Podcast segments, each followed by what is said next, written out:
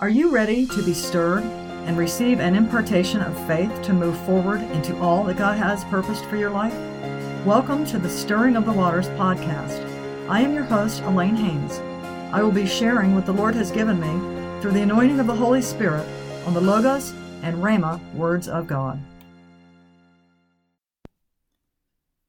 Welcome to Stirring of the Waters, Episode 6. I'm your host, Alane Haynes. And today I'm going to be talking about being stirred to alignment to God's original design for your life. So, as I mentioned in previous podcasts, that the Lord told me that this is a year of awakening, arising, and advancing with the scripture Ephesians 5 14 through 17. Wherefore he saith, Awake thou that sleepest, and arise from the dead, and Christ shall give thee light. See then that you walk circumspectly, not as fools, but as wise, redeeming the time, because the days are evil. Wherefore be not unwise, but understanding what the will of the Lord is. And it's the will of the Lord that you be restored to his original design and that you walk in the fullness and fulfill your destiny in Christ Jesus. And that's a big part of redeeming the time you know that we, we have every opportunity every day every moment to live in that in that place of being a new creature set aside for him and for his work. So that's what i'm going to be talking about today. And in this year that we're in 2022 there's an emphasis on the number two as well as the hebraic year which started in september 5782 and the number two in hebrew is bet and means home house or dwelling and the reality is that we are his dwelling place. So this is a year to be built in the things of the Lord, to be aligned to his blueprint.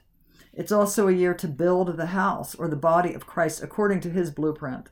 But today I'm going to be talking about us being built or aligned to his personal design for our lives. And next week I'll be sharing about building the house or the body of Christ. So I pray that you will be stirred today to a greater revelation of what it is that God intends for you to walk in in your personal life and to what it means to be a new creature, what it means to fulfill your destiny in Christ Jesus. So so I was thinking about these things. I was thinking about my old identity. And as I mentioned in some previous podcasts that I had abuse as a child and then there was actually beyond that because of those things that I created a false identity not by choice but out of um, protection, really, and then got into a lot of um, lifestyle that was harmful to myself and created even more abuse, if you will. And I was reminded of the story of Mephibosheth, who was Jonathan's um, of Jonathan's lineage. His, Jonathan was his father, and David, King David, and Jonathan had a covenant. But Mephibosheth was lame in his feet, and his identity, because of that disability, was a pauper. But King David had made covenant with Jonathan, Mephibosheth's father. And in 2 Samuel 9, 7 and 11, we read, And David said unto him, Fear not, for I will surely show thee kindness for Jonathan thy father's sake, and will restore thee all the land of Saul thy father, and thou shalt eat bread at thy, my, my table continually. Then said Ziba unto the king, According to all that the Lord the king hath commanded his servant, so shall thy servant do. As for Mephibosheth, Said the king, He shall eat at my table as one of the king's sons. Mephibosheth was given full access to the king's table because of his covenant with his father. We are children of the Most High God and redeemed by the blood of Jesus, and we've been given a new covenant through his blood. He's paid the price for our sin, and God desires that we be restored to fullness of original identity as a child of the king and receive all of the benefits that Christ died to restore to us. The fullness of salvation, not just saved for heaven, but salvation includes wholeness, healing, deliverance, redemption, full restoration, alive by the Spirit, a new creature. And I believe the Holy Spirit is stirring his people, God's people, to awaken, to redeem the time by being aligned to original design, to be built on that strong foundation of salvation and the fullness of what that means, to be stirred to hear his voice, to walk in communion with the Father, Son, and Holy Spirit, to be restored to fellowship, that oneness with them, and to be stirred to awaken the gifts within and become a functioning member of his body in the earth, led by Jesus Christ as the head and giving him glory as we minister one to another. You know, there's many gifts that God has put inside you that were were formed in you while you were being formed in the womb. And you know, perhaps because of childhood experiences, you were mocked and shamed. I was. And I'm going to share with you an experience that I had. You know, as a child, I, I was very sensitive to things spiritually, even though I wasn't born again at the time. But I could see things, I could hear things. I, I was in a dysfunctional home, so much of what I saw and heard in the natural was denied. And I was told I was crazy and I was mocked. And most of my life I spent trying to not um, to be hidden and not be called crazy and not be um, told that that um, you know denied the very experience that I had where I became where I wasn't even trusting my own thoughts and feelings. So anyway, so I was in Sunday school. I was about five years old, and the Sunday school teacher told us all to draw a picture of what we thought heaven looked like. And I drew. I remember vividly. I drew, or colored this picture of what looked like a castle with jewels all over it. And instead of it sitting on grass, it was sitting on gold. I colored all that underneath it gold. So my Sunday school teacher looked at that and she said, Well, that doesn't look like heaven. That looks like a birthday cake. And it reinforced that feeling of, of shame, of, of not understanding, not thinking correctly, mocked. And you can imagine my shock when, as I became born again later in life and read in Revelation that that's exactly what it looks like.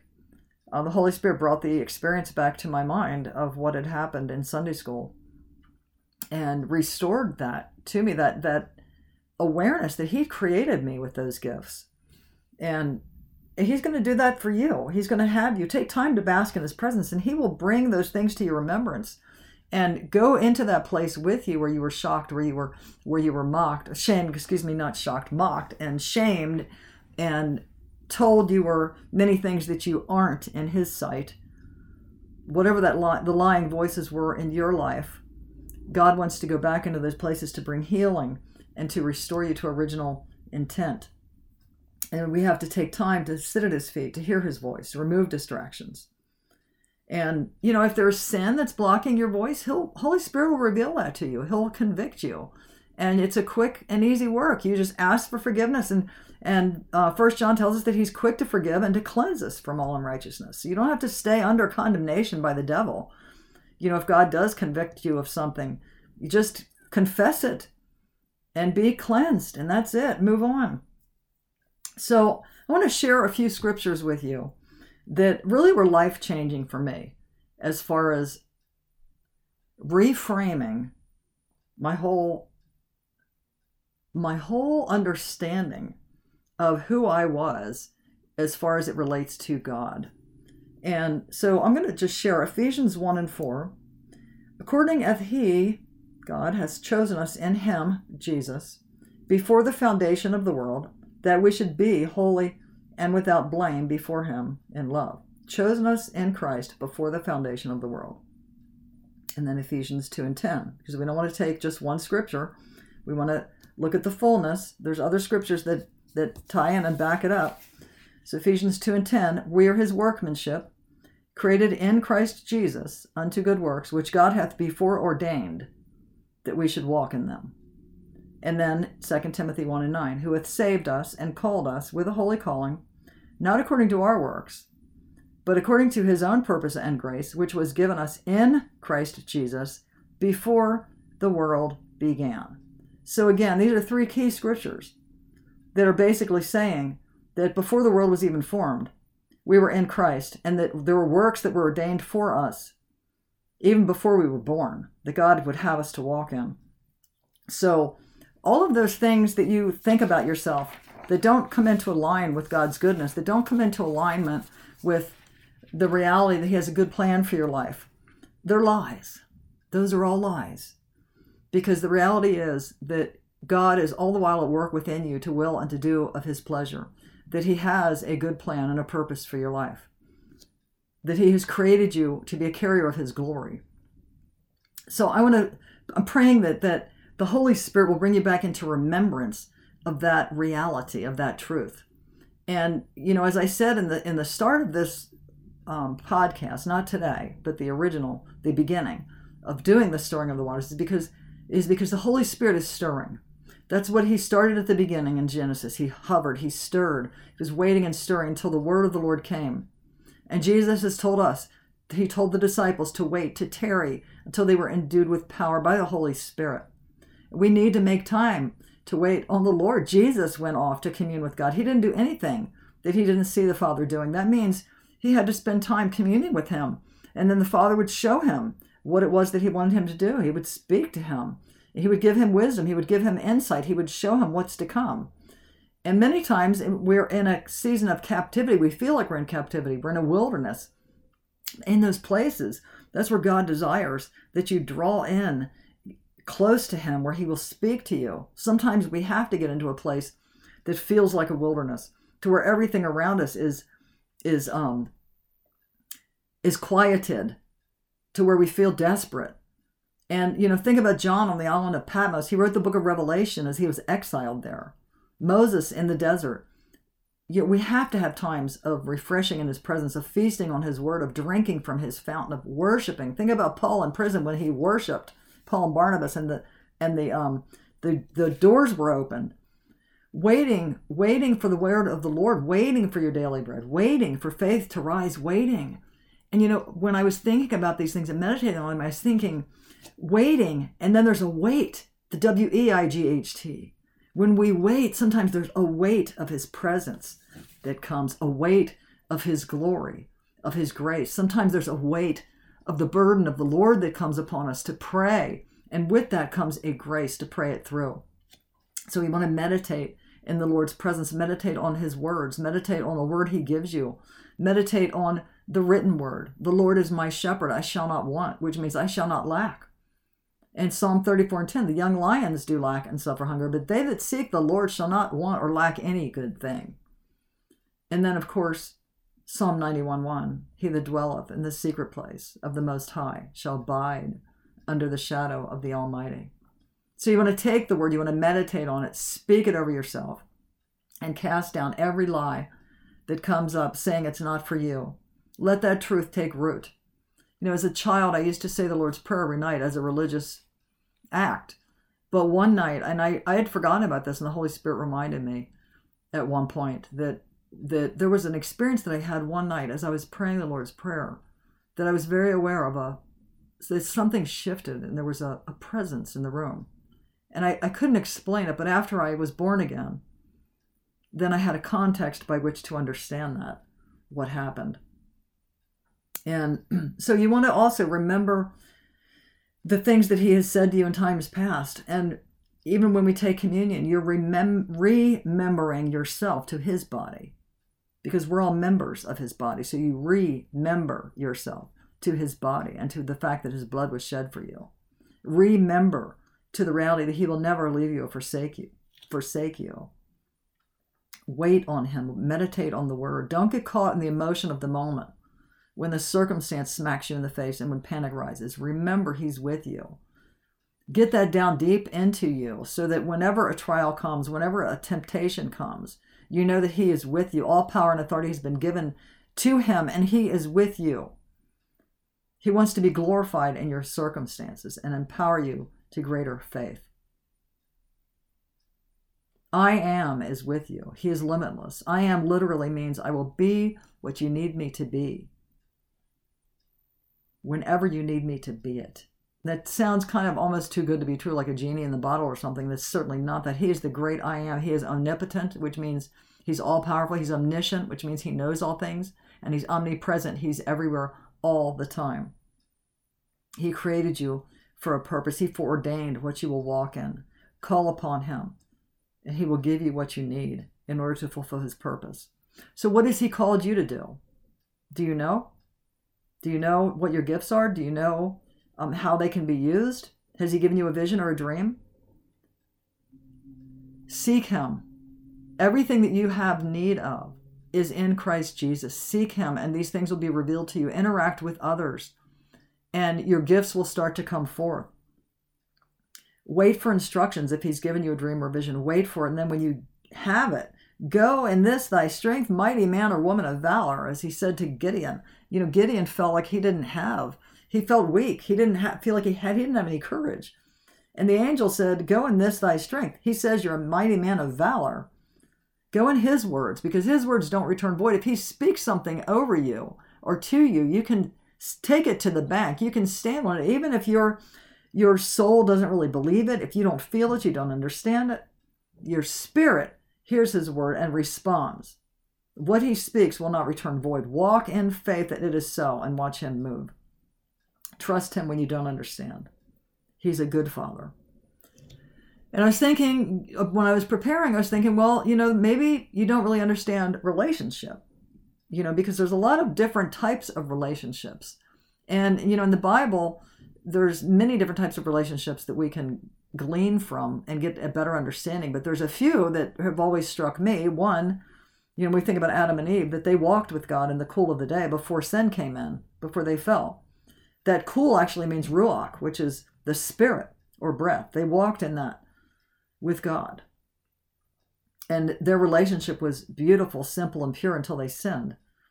Then, even in that, God sought them out. He had already created a process of restoration before beforehand because he knew what was going to happen and it says the lamb was slain before the foundation of the world so he had already he had already planned that out he had already planned out the the means of their redemption but think about this they they had to have that um, without the shedding of blood there's no remission of sin so an animal had to be slain for them now you know, I picture myself when I read the scriptures. I see myself in it.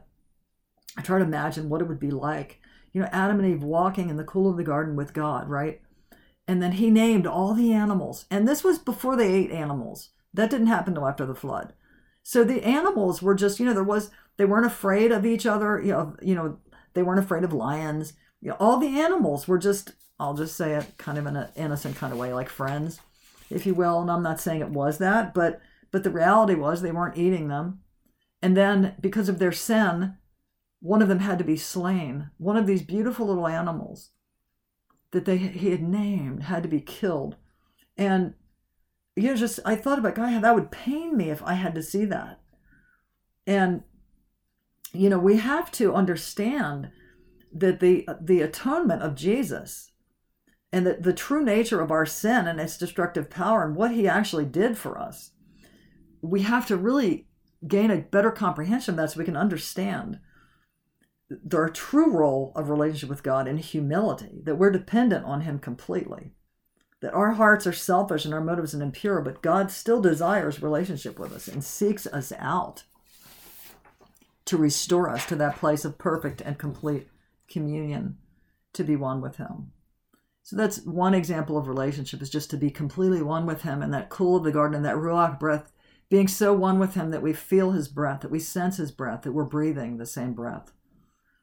And then there's Noah. You know, we know the story of Noah that they had never had rain and God told him to build a boat because there was going to be a flood. He was totally mocked in the midst of all that, ridiculed.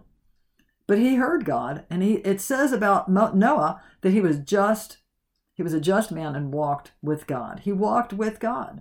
So how did he do that? He was he believed God and he obeyed him. It's just like Abraham, the father of our faith. Abraham, it says, was God's friend. Three times it says Second Chronicles, Isaiah, and James. It said that he was Abraham was God's friend. So what? How, how do you get to be a friend? You're in a relationship. He listened to God. He obeyed God. When God told him in the very beginning, he came from a nation of idolaters, and he heard God's voice. He recognized that that was the voice of God, and he went forth from all that he knew. Even though God didn't tell him where he was going, he just said, Come out from where you are. And he did, and he just went and followed God's leading. And a friend also, another thing about a friend is they can ask us to do things, and we'll do it just based on relationship. And says Abraham was God's friend. Jesus said we're friends, his friends, if we do what he commands us. That's John 15, 14. It's the same thing there. And then who are our closest friends? There's the ones with whom we're the most like minded. They think like us, they understand us. And I think about it in terms of our Christian friends, you know, they may, you know, you may know, they may know your story. They may know who you were. They may know how you got saved. They may know, you know, the sin that you came out of.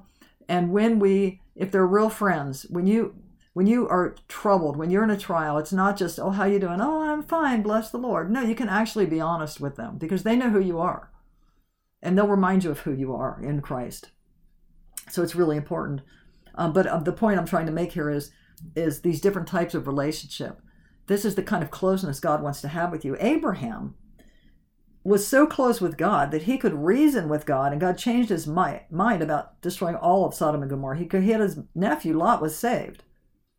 We can intercede before God for others' deliverance and for our nation.